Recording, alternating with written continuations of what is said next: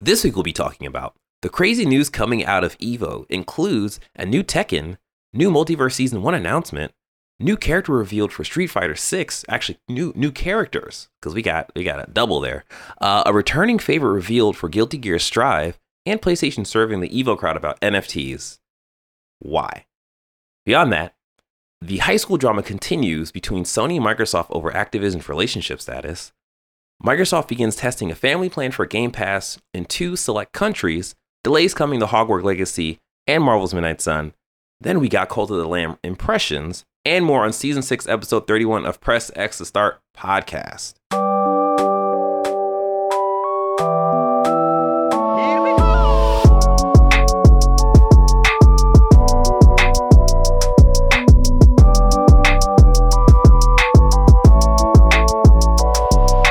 What's up, everyone? I'm your host, DJ, aka Sexy Bad Choices, aka NTD has been deactivated, aka the Sumeru Scholar. Who else is here? I am Sean MF Ross. What the MS stand for? Mr. Type O Invincible.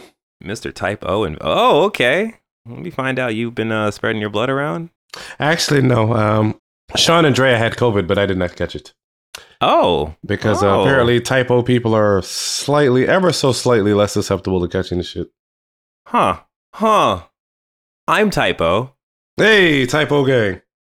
No, no, like that's actually interesting because Shreen and um London got COVID before too, and like You didn't, you were negative the whole time? yeah, and I was negative, and it's like, let me find out. Okay, I'm a, st- I'm a, I'm gonna nip all this shit in the bud right now. Hey everyone, what these guys are talking about is probably true, but consult a medical professional before you start taking the advice of anyone on this show. You sound like you're not part of the master race. I don't even know what my blood type is. no, no, I, I think I think Avery's keeping us out of trouble. I appreciate that. Like what Sean was saying with anecdote, but when DJ was starting to feed into it, I'm like, oh no, this is get, this is getting out of hand. right? As if we have enough people listening to us to feed into our medical bullshit. hey, hey, this could be the one. You never know. This could be the one. Let me go ahead and put a COVID tag on this next podcast. All right, last up, who was that? That was uh, wrangling us in. Oh yeah, it's me, Avery. Yeah, yeah, yeah, yeah. yeah. I'm here. Nailed it, nailed it. All right. Um, now that you know who we are, Press It Start Podcast is a weekly show where we talk about the latest gaming news, review the biggest games, and give you our thoughts on the games we are playing. Our goal is to expand the video game media landscape through an underserved point of view. And normally, you know, we would jump into the quick hits and we'll give you the quick hits and then we'll follow it with like, you know, things we've been playing. But before we do that, we got some housekeeping. We actually got a email from one of our favorite listeners, Casey O'Neill. What's up? Uh, he sent a question to Jordan about Yakuza, actually just Yakuza in, a, in, in general. Yakuza. You I'm sorry. Damn, Damn. gaijin. That's not American as shit. Jesus Christ. Okay. Uh, his question was, "What's up?" This one's for Jordan because he played the fuck out of Yakuza. Google says none of the Yakuza games are not turn-based. Was that true when you were playing the series? Also, which one was your most favorite? The one you had the most fun. Uh, Jordan, who could not be on this show because he is, in fact, keeping Baltimore um, in check with his numbers and and stuff. So we appreciate that. Jordan, we appreciate you. Uh, Jordan response said, prior to Like a Dragon, which is Yakuza 7, which I had not played yet, the Yakuza games are button mashing beat 'em ups. Uh, based off of what I've seen, his research, the game mechanics to Like a Dragon can be compared to the Persona series. And he said this is ironic because he literally just finished Yakuza Kiwami 2. Did I say that right? Kiwami? Kiwami? Yes, it's Kiwami. Okay. How many has he played? From what it sounds like, he's played two. Uh, I've played zero, one, two, and three, and I stopped because all Yakuza games are.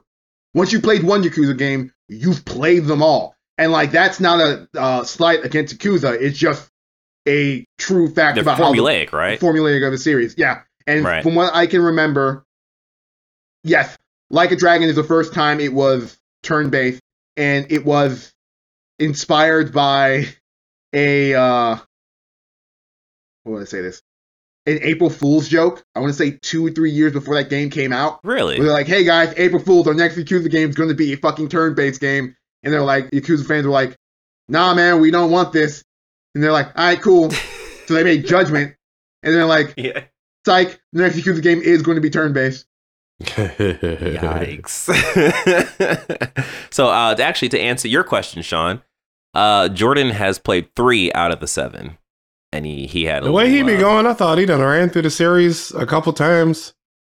Well, I mean, they're like really, really big games, though, right? Yes. I may surpass him. Uh oh. Oh, okay. We got a little friendly competition going on here. I'll be the uh, cheerleader. I can do that. you do that, you tall neck horse.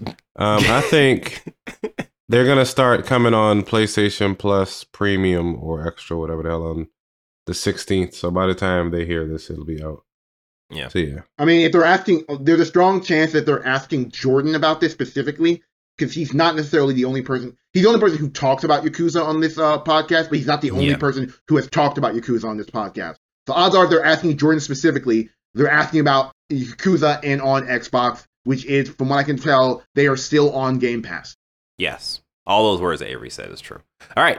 Uh, well, there you go, Casey. Um, now you'll be able to make a more informed decision. And you other listeners who are not Casey, if you would like to email us a question and have it answered live on on our cast, as we did just now, live. you could email us live. Yes, yes. Actually, you're right. Yes, good thing you put the quotations. Um, yeah, you can email us at uh, press X two. This is T O, not two, not number two. It's T O. So press X two start podcast at gmail.com. So do that. You can also, you know, just you know, like the podcast, you know, like the show, give us a good review, do all that good stuff because we need it. We need to know that you're watching and that you're enjoying the show. Because if you're not enjoying the show, stop watching. Goddamn shit. No, I'm joking. All right. Uh, with that being said, now, now I believe we can jump into the quick hits.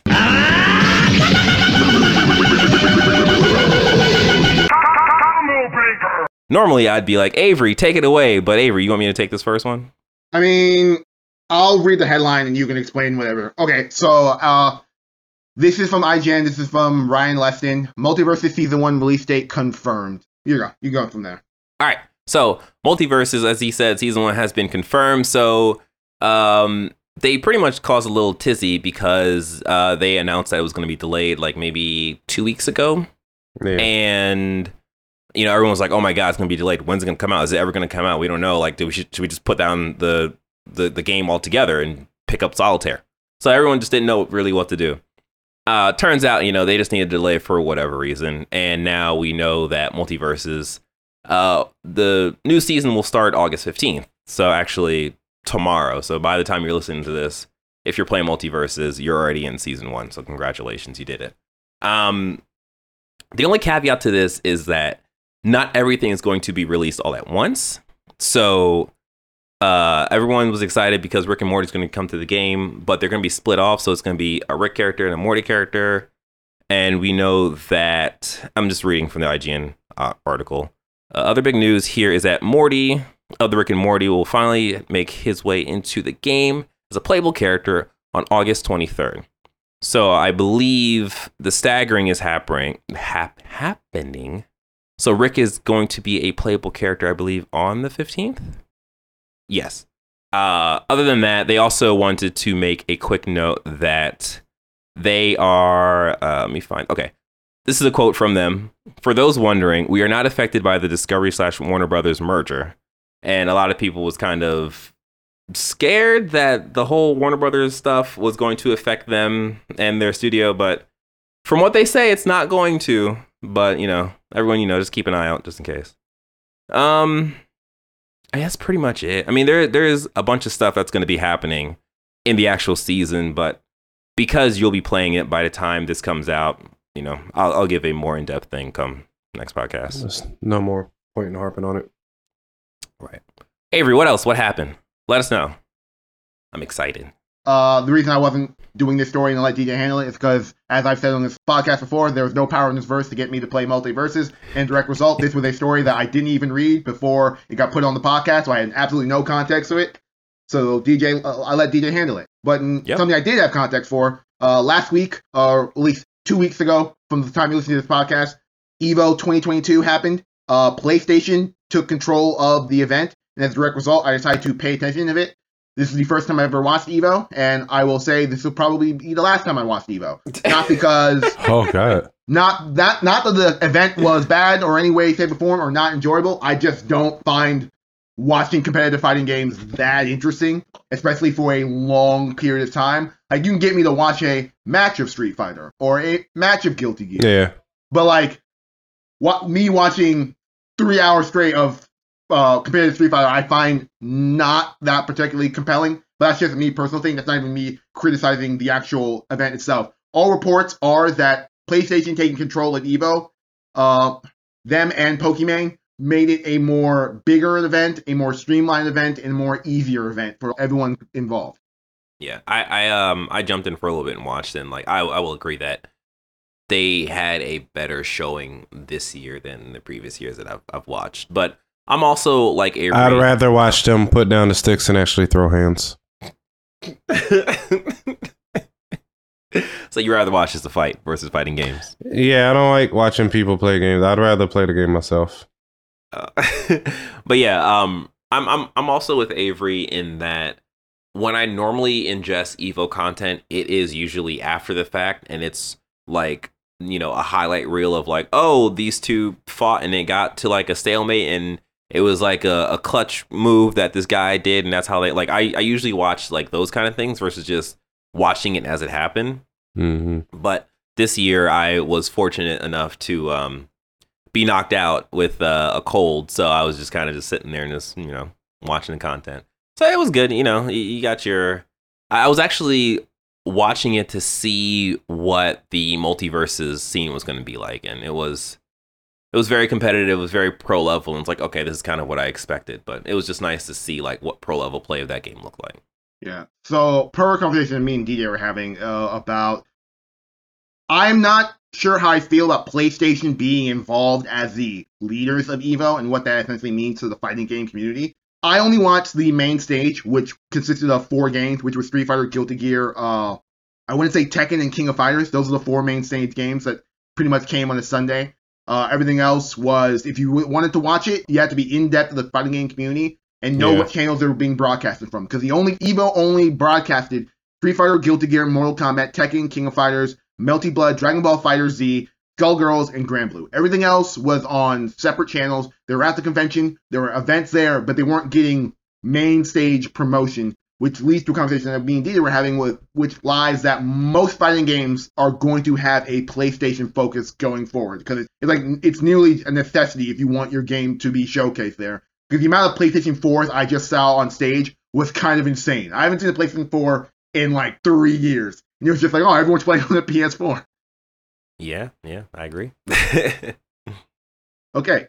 Uh, so Evo's not the greatest thing for video game news, but it is a great time for video game fighting game news and teases and things like that. And so a couple of things were teased and announced at the event, uh, especially for the four main stage games. A lot of smaller games that weren't on the main stage got announcements. A lot of it was, hey, we're putting rollback netcode in there. So if you like playing fighting games online, I guess good for you. But in terms of just like wider video game announcements, not really that interesting. But some of the announcements that did come out was that netcode thing was for uh, Dragon Ball Z fighters, by the way. So that that whole community like popped for it. Okay, so the first big thing was uh, SNK announced its development of a new Fatal Fury game. Uh, so, and this is specifically, if I can remember my fighting game lore, the Fatal Fury series, which was the Terry Bogard focused games, spun off eventually to the Garou Mark of the Wolves franchise, which I think got one game, and then all those characters got rolled into King of Fighters. Well, in an era where SNK is now fully in a rebirth of making fighting games, modern fighting games, with the Samurai Shodown game that came out a while ago, and now the probably third of the modern uh, King of Fighters games are coming out. They're ready to bring that out to the Fatal Fury franchise, which, as a OG Terry Bogard fan, since from the Fatal Fury movie I watched as a kid, I'm like, cool. I'll watch old man Terry Bogard fight people again. Terrible. Do you have any experience in Fatal Fury, uh, Sean? I feel like maybe. I don't remember. Not not Okay. enough to remember. Yeah. I was a Tekken man and Street Fighter man back in the day. Okay. Mortal Kombat. Yeah, like for me, it's so weird because in my childhood, like I played Fatal Fury, I also played SNK, and they always meld together in my brain. So like I mean, even carries in both games. Yeah, exactly, exactly. So like even when you you were talking about like uh, Fatal Fury and stuff, I was just like when you said Terry Bogard, I was like, that's an SNK character, like SN- SNK like King King of Fire. he's, he's their mascot at this point. Right. Yeah. Yeah. So like for me, it's like because like even just like looking at Fatal Fury, I'm like, oh, Maya is in Fatal Fury, but then she also made it to King of Fighters too, right? Yeah, pretty much. Terry, Joe, uh, Andy, Mai, I think Rock Howard and Geese Howard, and Yeah. then Mary, uh, fucking that dude with the bow staff. I forgot his name. All showed up in uh, King of Fighters. King of Fighters also is part of the Art of Fighters franchise as well. So the Art of Fighters characters showed up in in King of Fighters. Holy It's shit! like- I forgot about that. Essentially, to explain, Capcom has like 10 fighting game franchises. Everyone only knows about Street Fighter at this point, and maybe Darkstalkers. Imagine if you were Capcom and you decide the next Street Fighter game would just have every fighting game franchise you had in it. So you'd have Morrigan, uh, uh, the fucking guy from uh, that of Robots and shit. Anyway, super exciting. I'm excited to see more uh, Garou, Mark of the Wolves. I want to see what new characters they bring in because their, their character game is the new games is like a hit or miss of between. This is a really cool design. Is someone needs to be fired. I don't know whose design what this was. Someone needs to be fired. No, some of them are just insane. Like they just oh man. my my favorite. The thing I love about fighting games isn't the actual playing them. It's Yeah. the the design and uh, character that goes into those games. Yeah. So I'm always excited to check out when new fighters come out, and I'm like I'm always disappointed in a King of Fighters game where I'm like someone just over designed this. Did you play Skullgirls? Uh, yes. Well, I didn't play as in I played maybe a couple hours in that game. I'm like I like the designs and the animation, but like I'm not in love with the game. I got you. Now I played it by myself when it first launched. I think on PS3. Go-Go is one of those things where like it sucks that the development team like imploded around that game because the some of the creators were bad people. But it's like Yeah. it's one of the most interesting fighting Development games. stories. yeah, in a long time. Yeah. Okay, so next uh, bit of Evo announcement news is that Bandai Namco came out with a trailer for what appeared to be like, oh, they're remaking Tekken, apparently. Oh, like a remaster of the original Tekken games, like on the PlayStation Collection and things like that. Cool, cool, cool, cool. And it just flashes from old footage of Kazuya dropping Heihachi off a cliff to modern Kazuya, which implies that there's going to be another Tekken game, which is cool, if less than interesting than a remake of the old Tekken game. If that makes sense.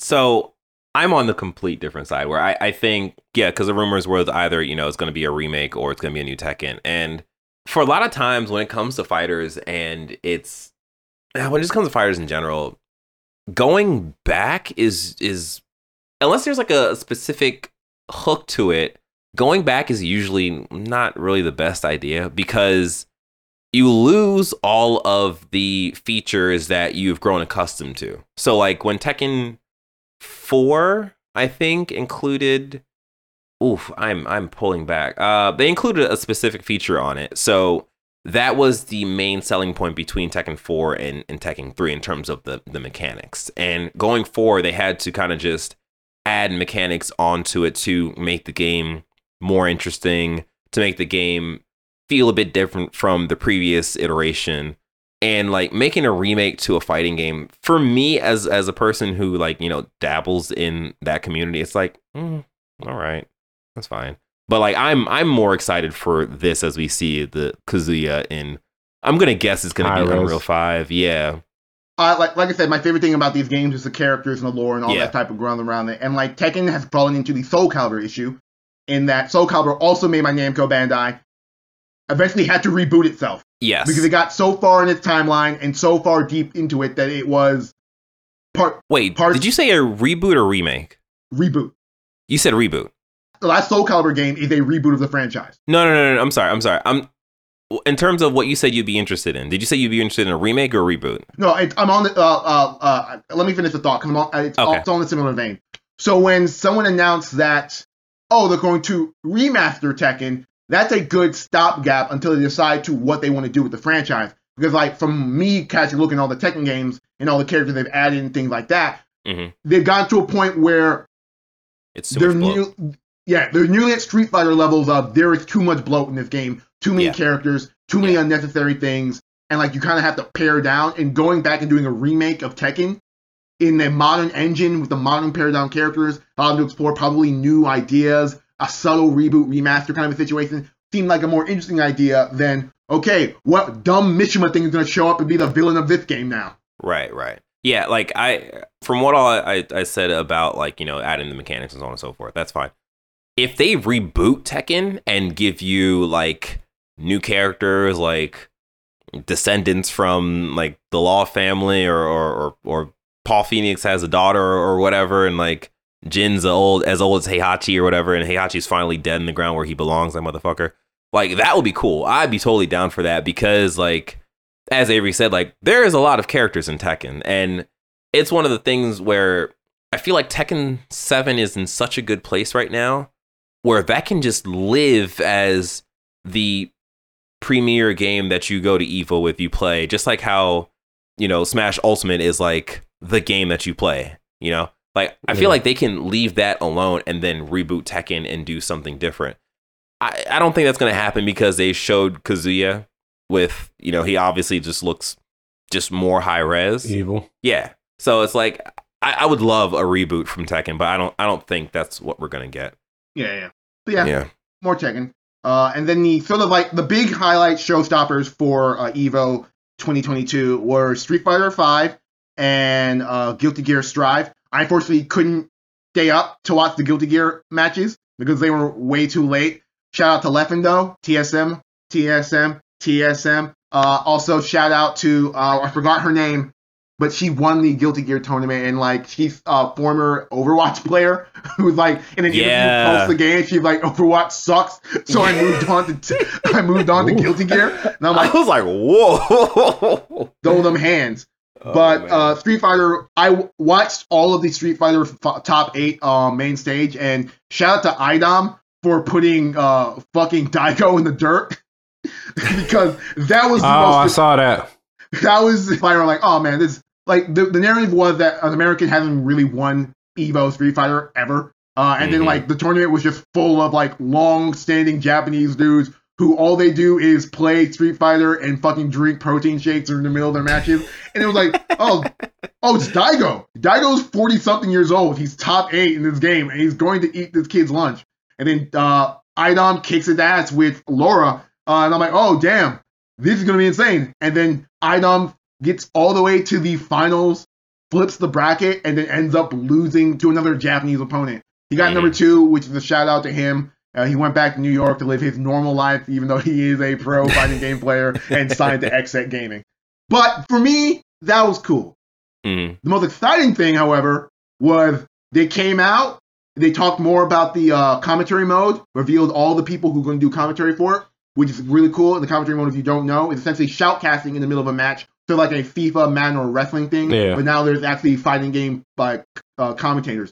But the coolness was when they showed off, we brought a new trailer, and they finally revealed Kimberly, who is a new character uh, to the game. And but before I touch on Kimberly, as great as their introduction was, it was immediately upstaged by the return of Juri, where Street Fighter got the memo on what people like about this character and just decided to go all out in terms of that. And I'm just like, Yeah, she looks like a beast. you already had my money at Street Fighter 6.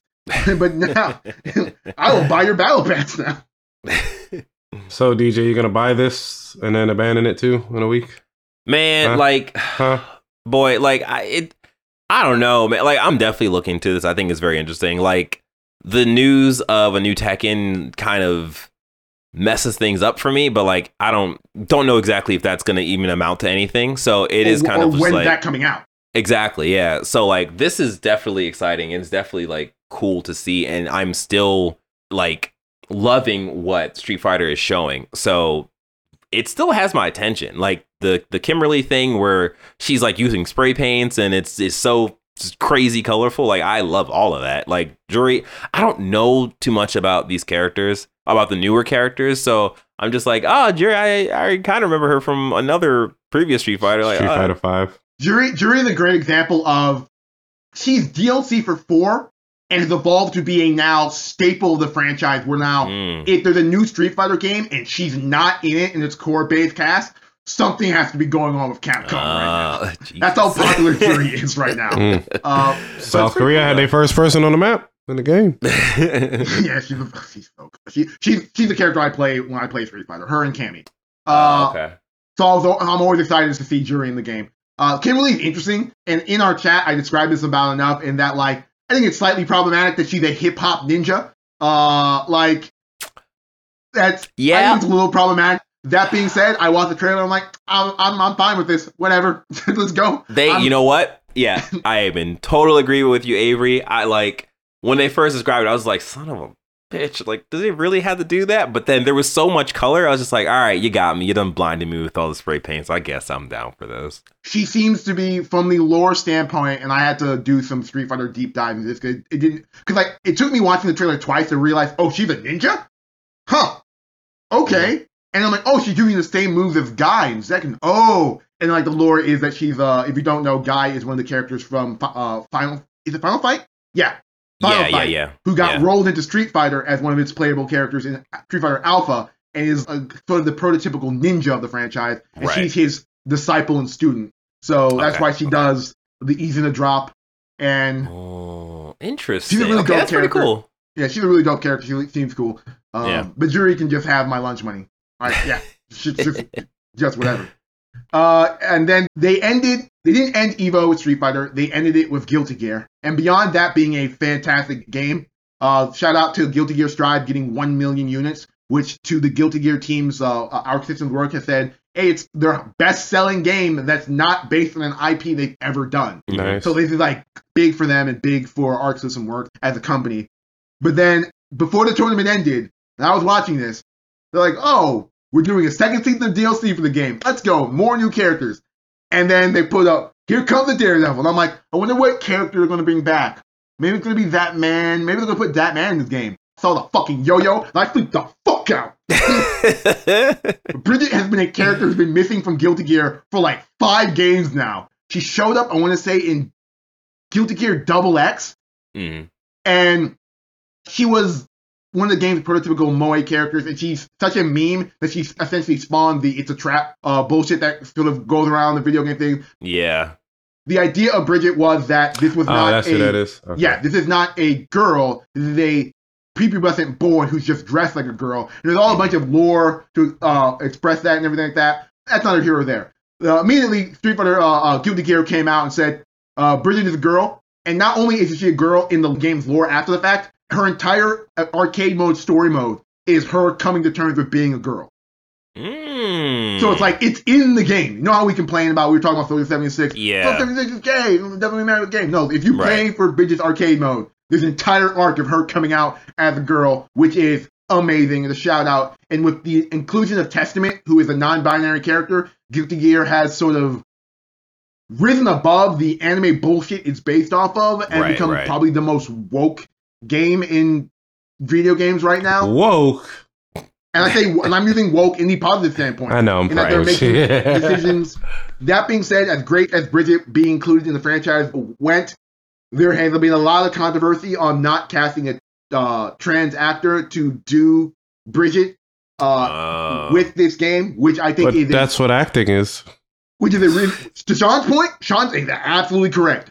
But in the uh, grander scheme, the trans community does deserve the opportunity to, if not voice characters, to be able to at least voice trans characters. right. I hear you. I, I, I just say that's what acting is because I watch P Valley. So I mean, Yeah, I mean, you're you're Uh, not wrong. You're not wrong.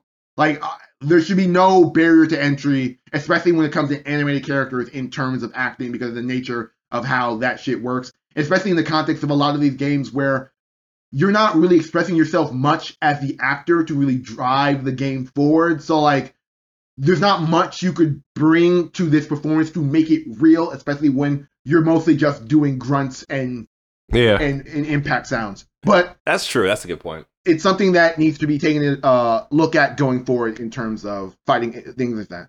Uh, to wrap up Evo, there was a really weird thing that happened at the convention floor where uh, PlayStation specifically sent out emails about what type of NFTs and or digital collectibles you would be interested in, if you could. I hope everyone said none. You couldn't say none Son of a bitch. because it only listed things that are at the event.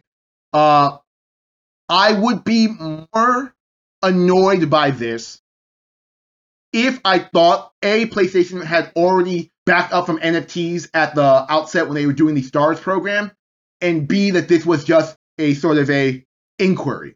Yeah. Uh, doing the due diligence to be, hey, will people actually be interested in How this? do y'all feel about it? Not let's just shove it down your throat. Yeah, they're not shoving it down their throat. They're not interesting, but it's still one of those things where I'm like, why would you do this?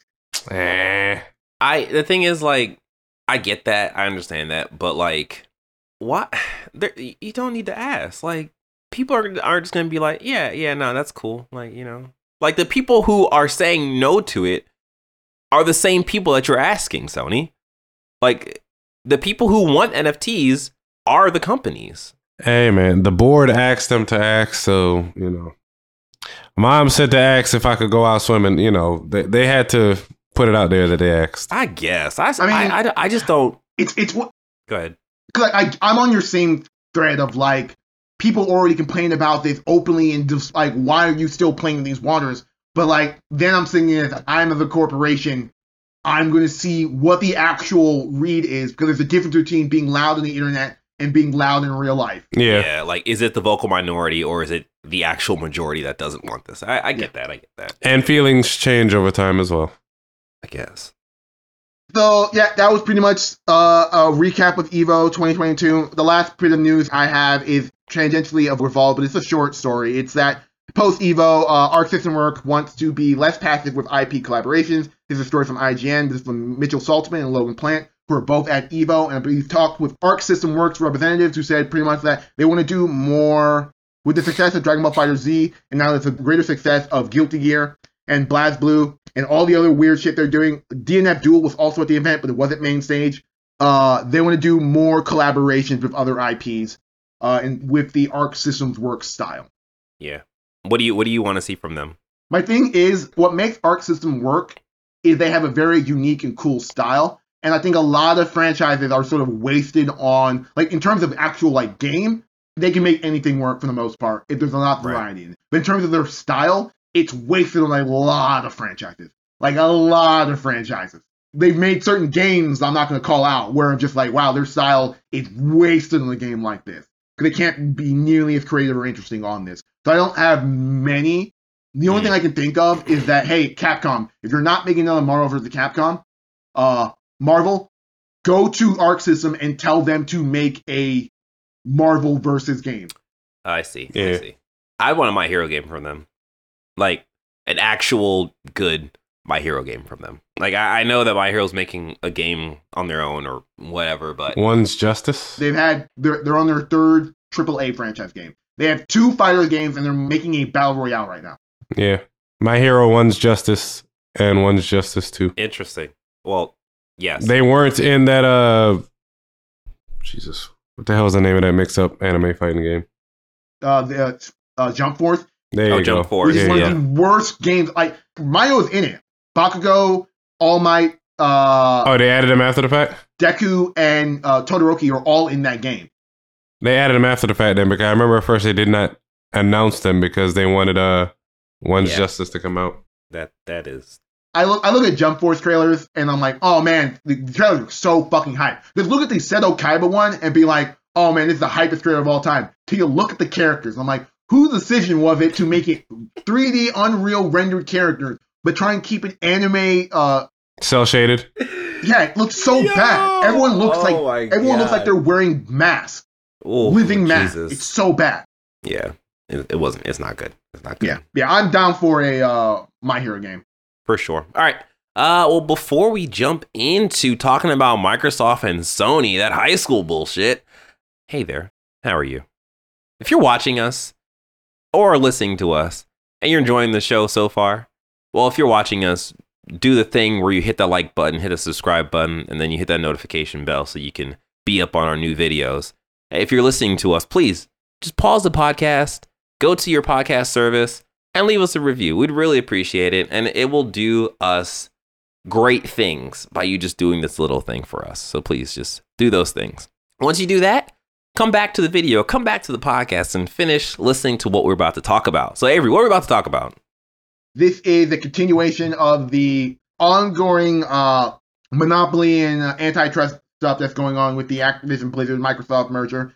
In that the ongoing U.S. version of this event is still sealed, so we, we have no idea how those are going. But apparently in Brazil, it's court documents are like freely open for anyone to read and investigate and draw news from. So we're learning a lot about how these two corporations, Microsoft and Sony, feel about the merger. Uh, what the big claim that has come out of it, and this is a story from The Verge from Tom Warren. Microsoft claims Sony pays for blocking rights to keep games off Xbox Game Pass. Now, this is an interesting story in that there's absolutely no elaboration on what they're meaning. So I'm going to take this to be what it means at face value, which is exclusivity rights pretty much prevent games that have exclusivity rights with Sony from being Yeah. on Game Pass. Right. So I have no idea why Microsoft is complaining about this. The only thing I would see is if Sony is paying games to not show up on the service. Now, that is true, be plain and clear about that. And then B, that is a bad business move on Sony's part. Yeah, it's. I think uh, B part B of what you're saying is what they're alluding to because you know exclusivity deals are exclusivity deals. Like we know them, and place or not PlayStation, Xbox does the same thing when they do their um their showcases. They say, "Oh, Xbox console launch exclusive. Oh, world like, exclusive. yeah, so I think it is Sony's actually paying um publishers or, or playing paying developers like a set fee for hey you can't put this game on game pass for x number of months or whatever but i mean Don't like be mad at Sony. Be mad at the developers for taking the money.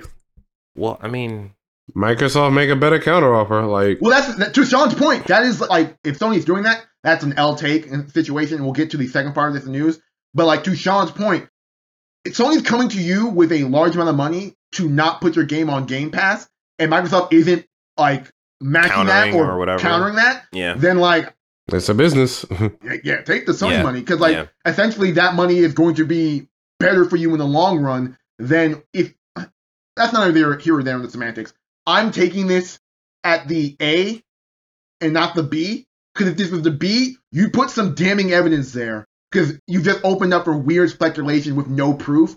Well, A, the situation that you can easily weasel your way out of in terms of like lawyer semantic speech yeah about like blocking also equals exclusivity rights. This is also something we do, but we're bringing it up on the Sony thing to make it seem anti-competitive. It could be either or, but this is, Yeah. a, this is i'll be i'll be interested to see if playstation actually responds to this or they just kind of leave it alone because if if they respond to it as in like oh you mean exclusivity deals? Like you do the same thing then it's just like okay well you know sony's firing back with like yeah no like what you're talking is bullshit.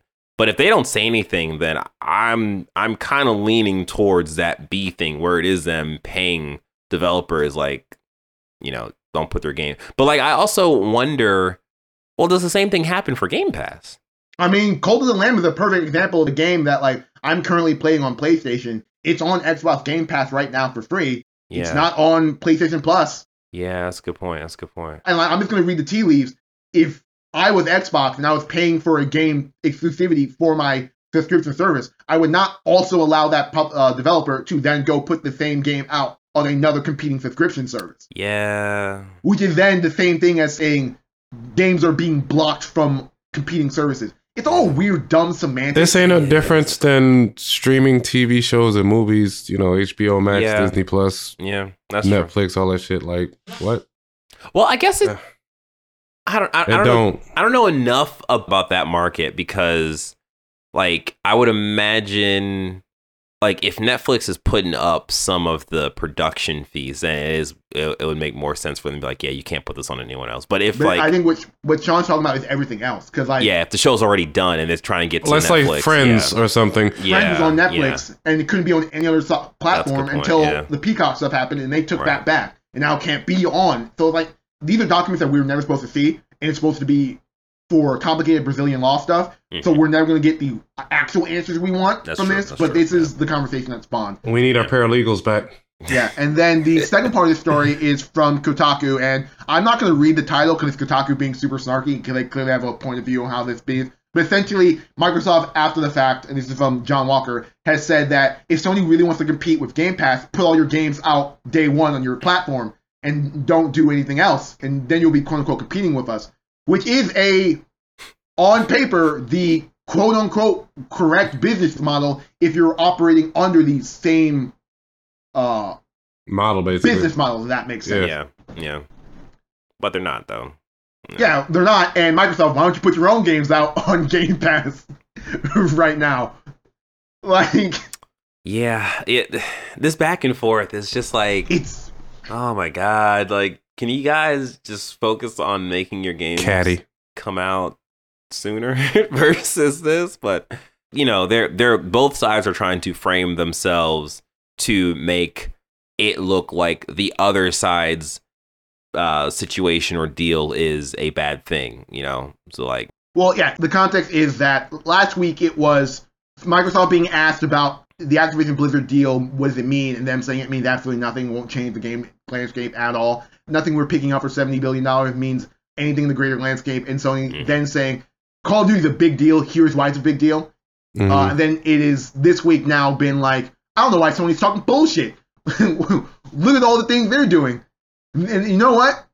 Here's how you can make your thing better. And like, it is a lot of dumb schoolyard bullshit between two major corporations who are operating under two separate things. I'm of the mindset, I've always been of the mindset that at uh, mergers of this size and this frequency, especially after the Bethesda thing into this Activision Blizzard thing, are not good. And there's no way Microsoft can really frame that as like a this is good for the e- like video game Ecosystem, ecosystem. yeah, It's yeah. good for Xbox Game Pass and people who subscribe for it, but Yeah. for Yeah. not just everyone else, not just consumers, but for the greater who who are not Xbox players, but for the greater way games are built.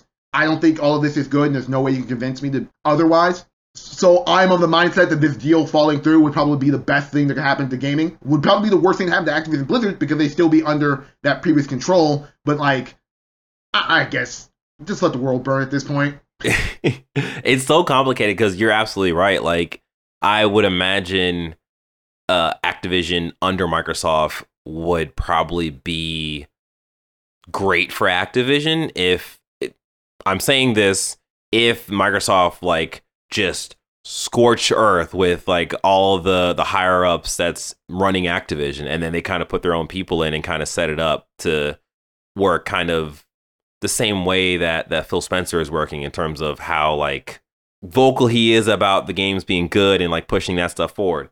But like yeah, if it's under Microsoft then it is a thing of okay, well, you know, you're saying that you're going to keep Call of Duty uh multi-plat, but like how long are you going to do that for? And then once that flip happens, then like what happens to the rest of the ecosystem?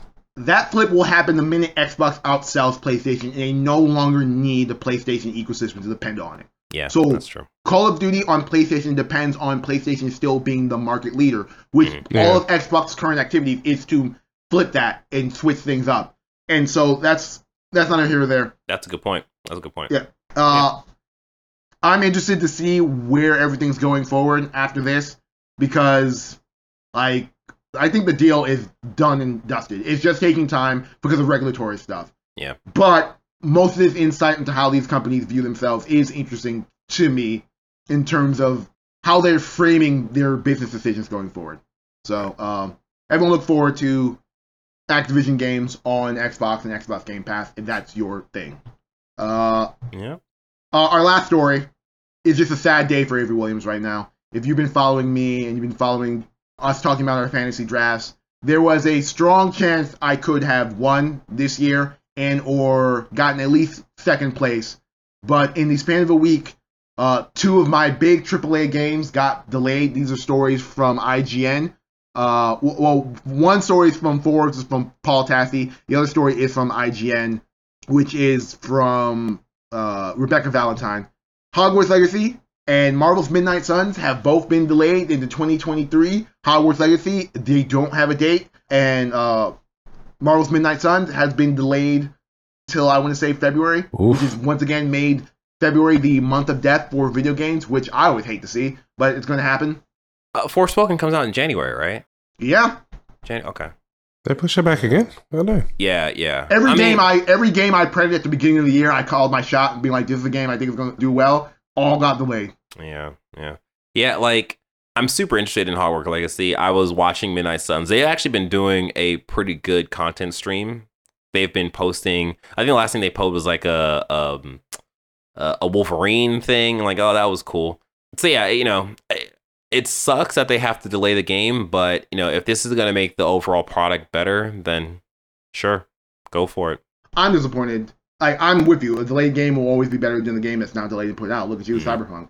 But I'm just saying that these two games were the end of my year. Yeah, yeah. Like this is what I had planned to play for the end of the year. Like pretty much now all I have is maybe Saints Row, God of War, which I'm excited for, eh, and What? That's about it. That sucks. Pokemon? No, you said you didn't want Pokemon. Well, are you gonna play uh, Callisto Protocol? That's at the very end of the year, so I didn't Yeah. even really count it as like. oh, okay, okay, I gotcha, I gotcha. Yeah. Yeah, yeah, because yeah, for November, like it is God of War, Pokemon, uh, Goat Simulator Three. You know, but yeah, it, it it sucks. though. It sucks. Like you know, I I just hope that when these games come out, they are released in a state that is like, oh, this is good, and it's not like you guys need to delay this one more time. Like, come on now. Splatoon? even- Splatoon. Oh yeah, Splatoon. Yeah. Oh uh, yeah. Shout out to Splatoon. They had their uh, live stream and they had talked about their new content and stuff. And it was pretty cool. Like it, we were gonna we were gonna talk about it, but it was just it was a lot of content. and, You know, not enough time. Overwatch 2 still coming out. A Plague Tale, Avery. Mario and Rabbids. You still got stuff to play, man. But those, but here's the thing: those are the two games I was the most excited for. Yeah. That- Right. Wow. Right. Yeah. Those are on top of his list. All right. Bust another three. Um, all right. Oh, and then also uh, shout out to Microsoft for doing their family plan for, for Game Pass. Uh, they're testing it now in, in two countries, Ireland and Colombia, and it looks like it's going to be like 25 US. It's like 21 euro over there. Jordan, just tell us where to send our contributions so you can put us on your family. I was thinking about it. You know what I mean? I was thinking about it. All right. I'm Um, good. hey there. Have you been enjoying this episode? You have? Great. Well, if you're listening to the podcast, then do us a favor and leave us a review on the podcast platform you're using. If you're watching this, then like the video, subscribe to our channel, and hit the bell so you won't miss out on any of our future videos. Check out pressx2start.com to find information about us, the podcast, links to all of our social media channels, and to join our Discord. Thanks so much. We appreciate your support. Now back to the podcast.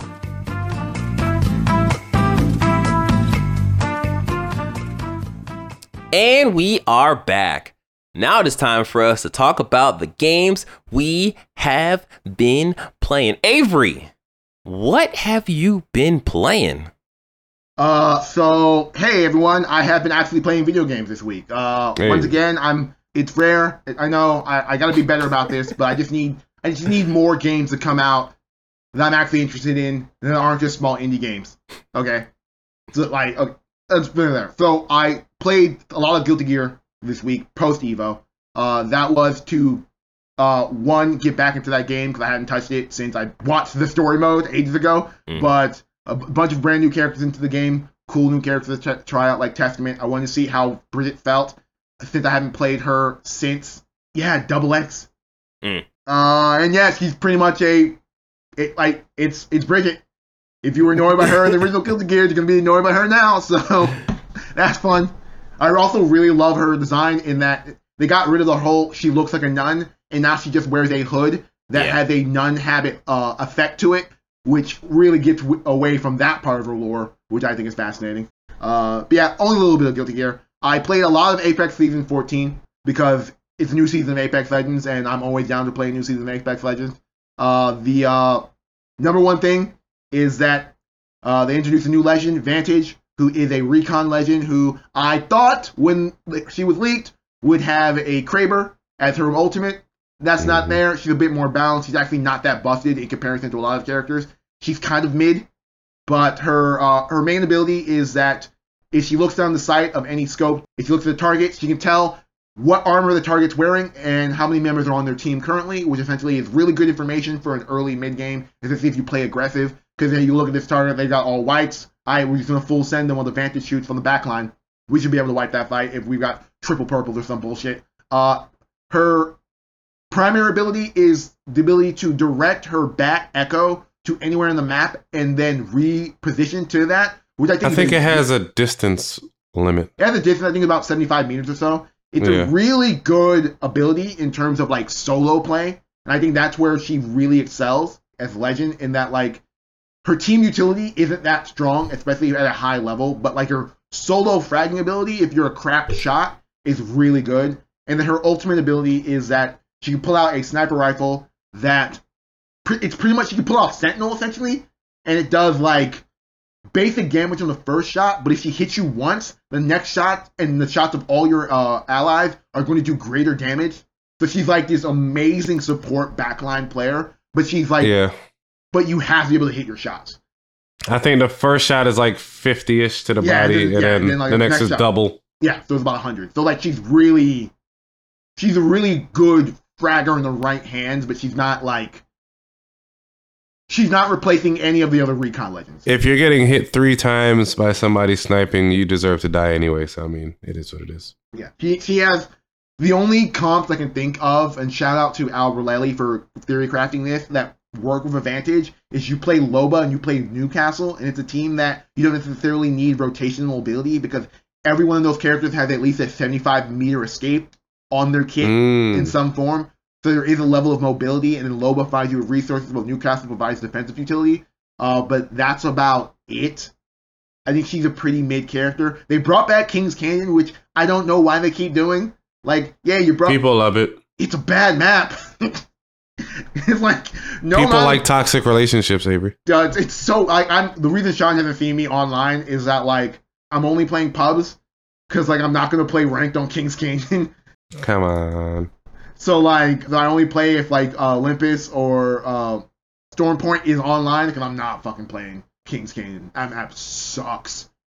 Uh, and that's about it in terms of Apex. I'm having fun. I continue to have fun with that game. Uh, and then what people actually want to hear me talk about is Cult of the Lamb. But I think you guys should probably uh, talk about what you guys have been playing before I talk about that.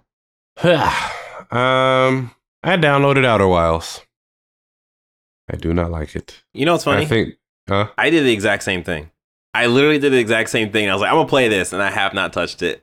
like, I think we should wait for the PS5 update to come with better frame rates because I feel like oh, there's, oh, okay, damn. I don't know if the turn I don't know if it's the turning speed or the frame rate or whatever, but it's damn near nauseating. Really? At least for me, and it, it feels choppy as shit. And this this wow. doesn't look like a very graphically intensive game. I don't know why it runs like this. Terrible optimization. I was curious just because of all the Hype and stuff surrounding it. if you want to call it that, yeah, where they just like you can't tell people about it. They got experiences. So I'm like, all right, let me let me check out what the hell Yeah, about. yeah, yeah. I, I don't like the way it kind of controlled, and um, this feels like a game that should be played on PC. Just Interesting. like interesting. I did this one little portion where you're doing your you're testing your zero G spacesuit where you kind of what the hell I want to call it. You know, you can go in all directionals, X, Y, and Z axis, and you're in this dark tunnel, and it's just it doesn't feel fun. And I'm just like, Ugh. I, I may continue to try it, but it it, it has not captured me.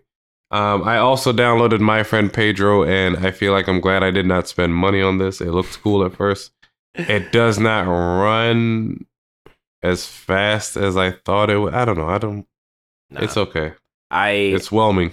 I, I, I think I either watched a gameplay trailer or a gameplay overview of it, or I played a demo or something, and I Mhm. the way that you shoot, it's like you move the the I mean, it's a twin stick shooter. That's fine. yeah yeah yeah yeah. I, And you use your right trigger to shoot. there was something about that that like set me off, and I was I was vehemently against that game just because. Is it of- because it's not a top down twin stick shooter? No, no, It's I, just don't, I a- actually, uh, I actually, okay. I'd actually prefer like side scrolls over, over top down. But it was just how it controlled. I was like, why the fuck would you do that? I don't know why I was so angry, but like it just, it just pushed me off that game. So I never actually gave it a shot. But it's nice to know that you gave it a shot. I appreciate that. Yeah, I don't. I may. I may hate play it and finish it. I don't know. Maybe. If I have Uh, nothing else to do. Okay, okay. But we got Yakuza coming out, so I'll play that instead. Yeah. Um. So for me, I am doing a lot of things at the same time. Yeah. So for me, last week I was gonna give my uh, Gundam uh, GBO2 unicorn impressions, and I can sum up by this one quick sentence.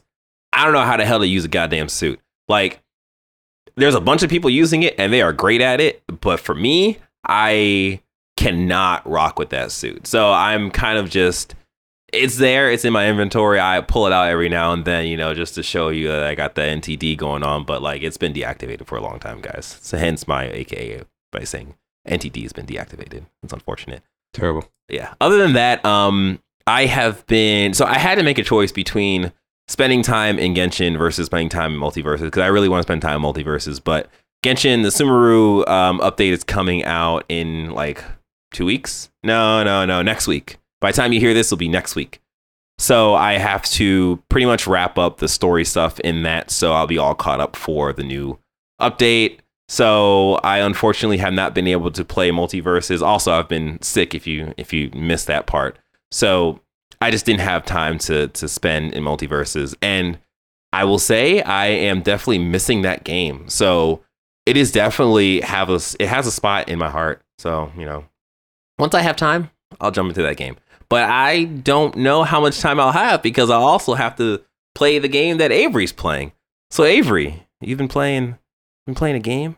Yeah, I've been playing Cult of the Lamb for the last three days. I got the game. I started playing Thursday night, and I am, according to my in-game clock, somewhere around ten hours into the game. And as far as I can tell, in terms of uh, actual completion, I am three dungeons down with one more to go, and at least two more bosses. And I've done pretty much eighty percent of the uh, cult stuff in the game. Mm. So I'm pretty much at the end game. Like if I really had like two hours after this to play, I can just beat it now. Yeah. Uh, if I wanted to move on, I think the platinum might want to go fuck itself because like I'm Mm. not.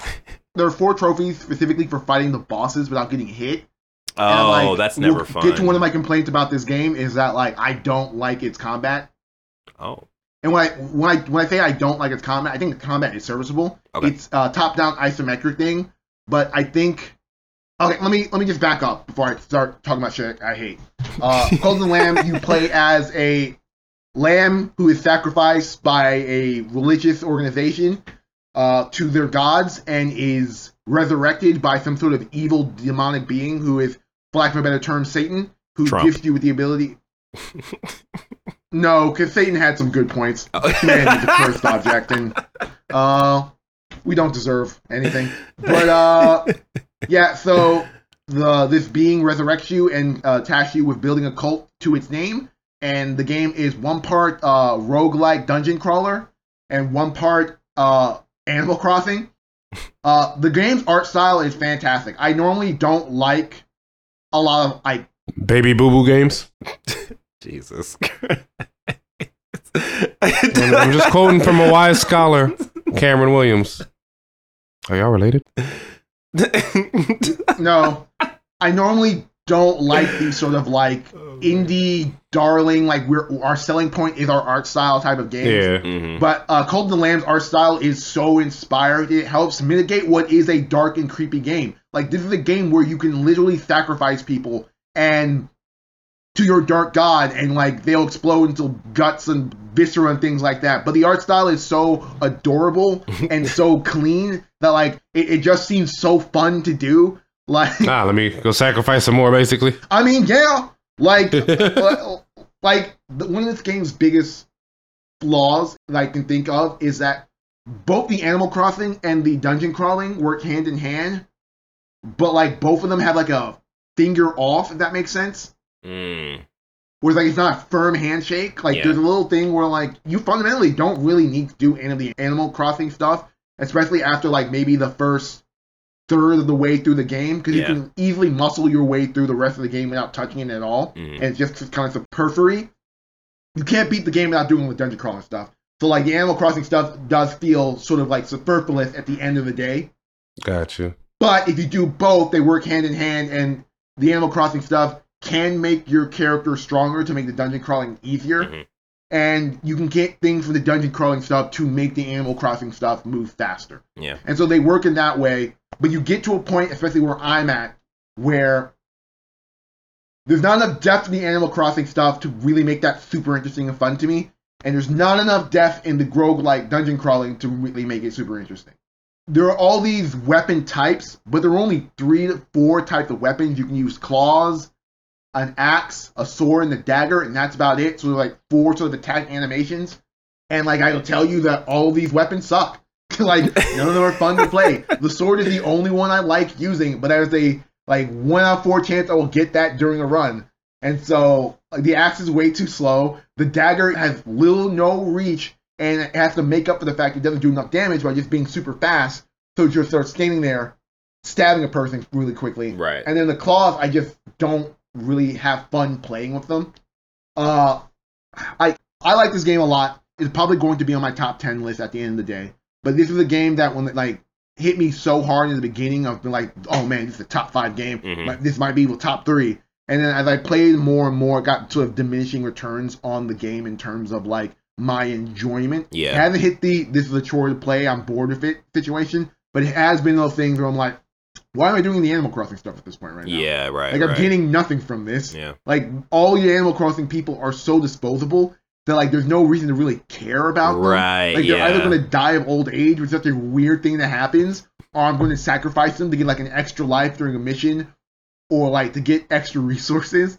Uh, like in the beginning of the game, I named all my people, Mhm. and but that changed after like the first four, because like you get them at such a clip, and then you can lose them at such a clip that just comes unnecessary. Like there's not like there's I'm doing a bad job of sort of explaining this, but like there's a lot of optimization that needs to be done with the Animal Crossing stuff that like makes it really hard to really like interact with it in a really meaningful way that isn't just me standing around doing all the work myself and waiting for those characters to react to me instead of me interacting with those characters. Hmm. Interesting. Yeah, I named all my characters in the beginning after people I don't like so that when they die I can feel good about sacrificing them. So if you're one of my enemies or someone I just happen to just not like in life, there's a grave of your name in my game and you're gonna have to deal with it. That's hilarious. Okay, so um, uh, you played this on Switch or PlayStation? PlayStation. I, as we've discussed on this podcast, I haven't touched my Switch in years. I don't do handheld, so why would I play this game on a handheld? And I will tell you, it does not run well on console.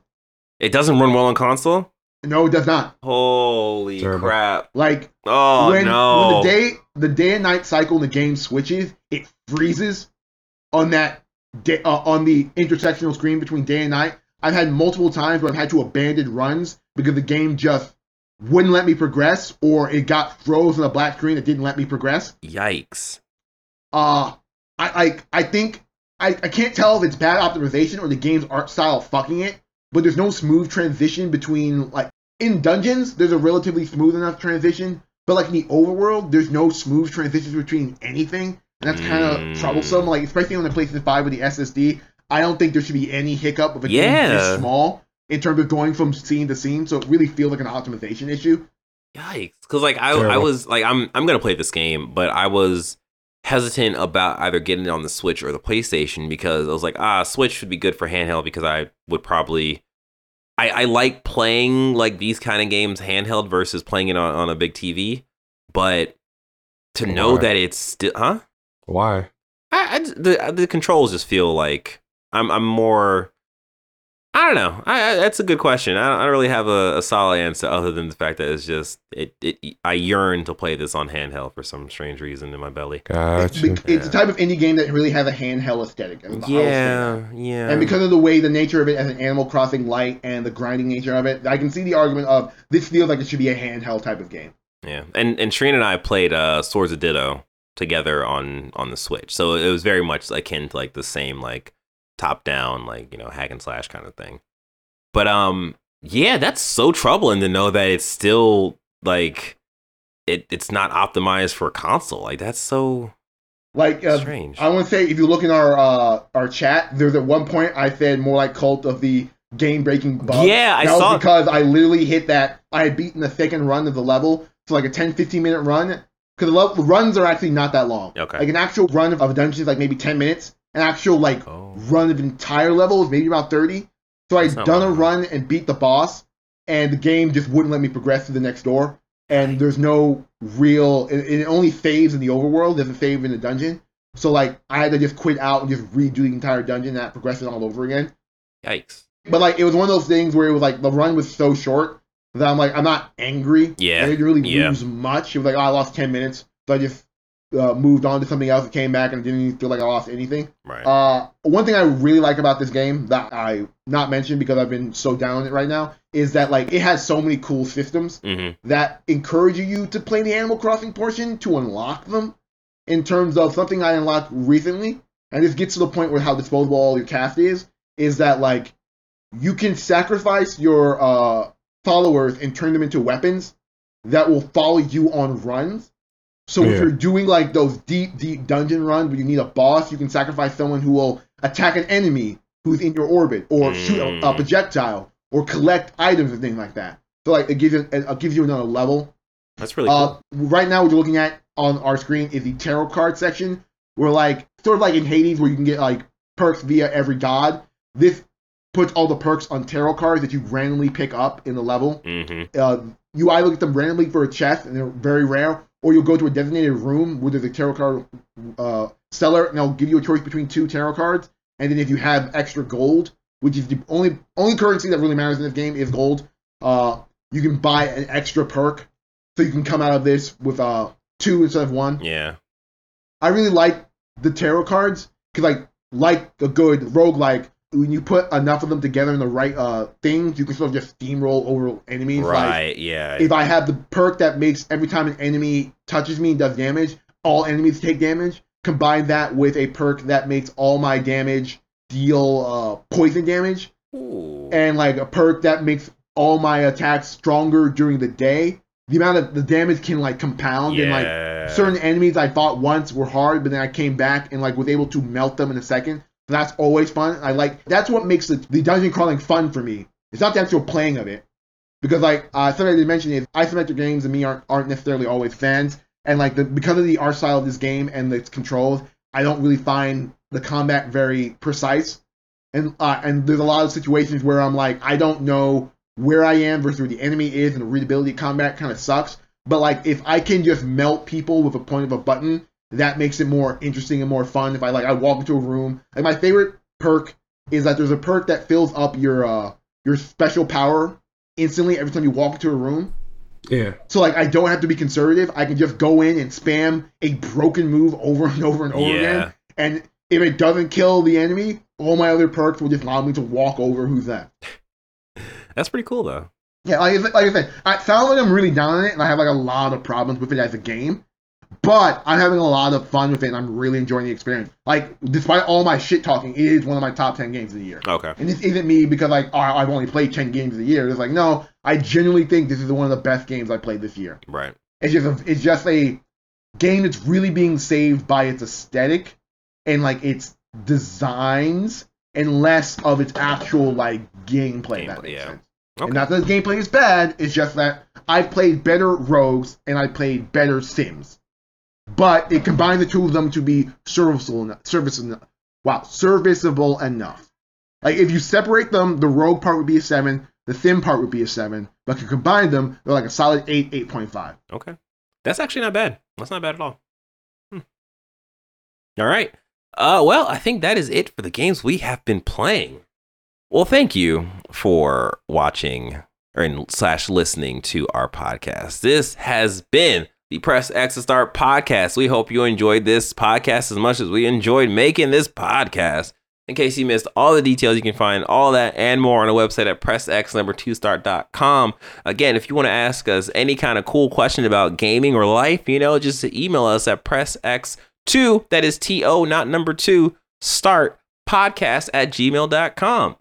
Um, again, make sure if you haven't already, you hit that like button, you subscribe to our content, you hit the notification bell. If you are listening to this, make sure you pause the thing, you go to your podcast service, you leave a review on our podcast channel page, know, whatever you want to call it. Just do that thing, what you do right there with the five stars.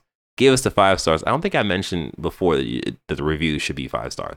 The reviews should be five stars. If you're giving us anything lower than that, we will see it We will find you, and we'll we'll we'll laugh at you or something. I don't know. I haven't really thought that part through. Um, yeah. Uh, with that being said, you know, just you be safe, play some games, wash your hands, and have a great day slash night slash evening slash the rest of your life. If you don't give us a five, we're taking foreskins. Peace out. I did not know Sean had converted to Judaism. he was a practicing rabbi. I was gonna say something, but I thought no, it's more powerful if I just leave it at that.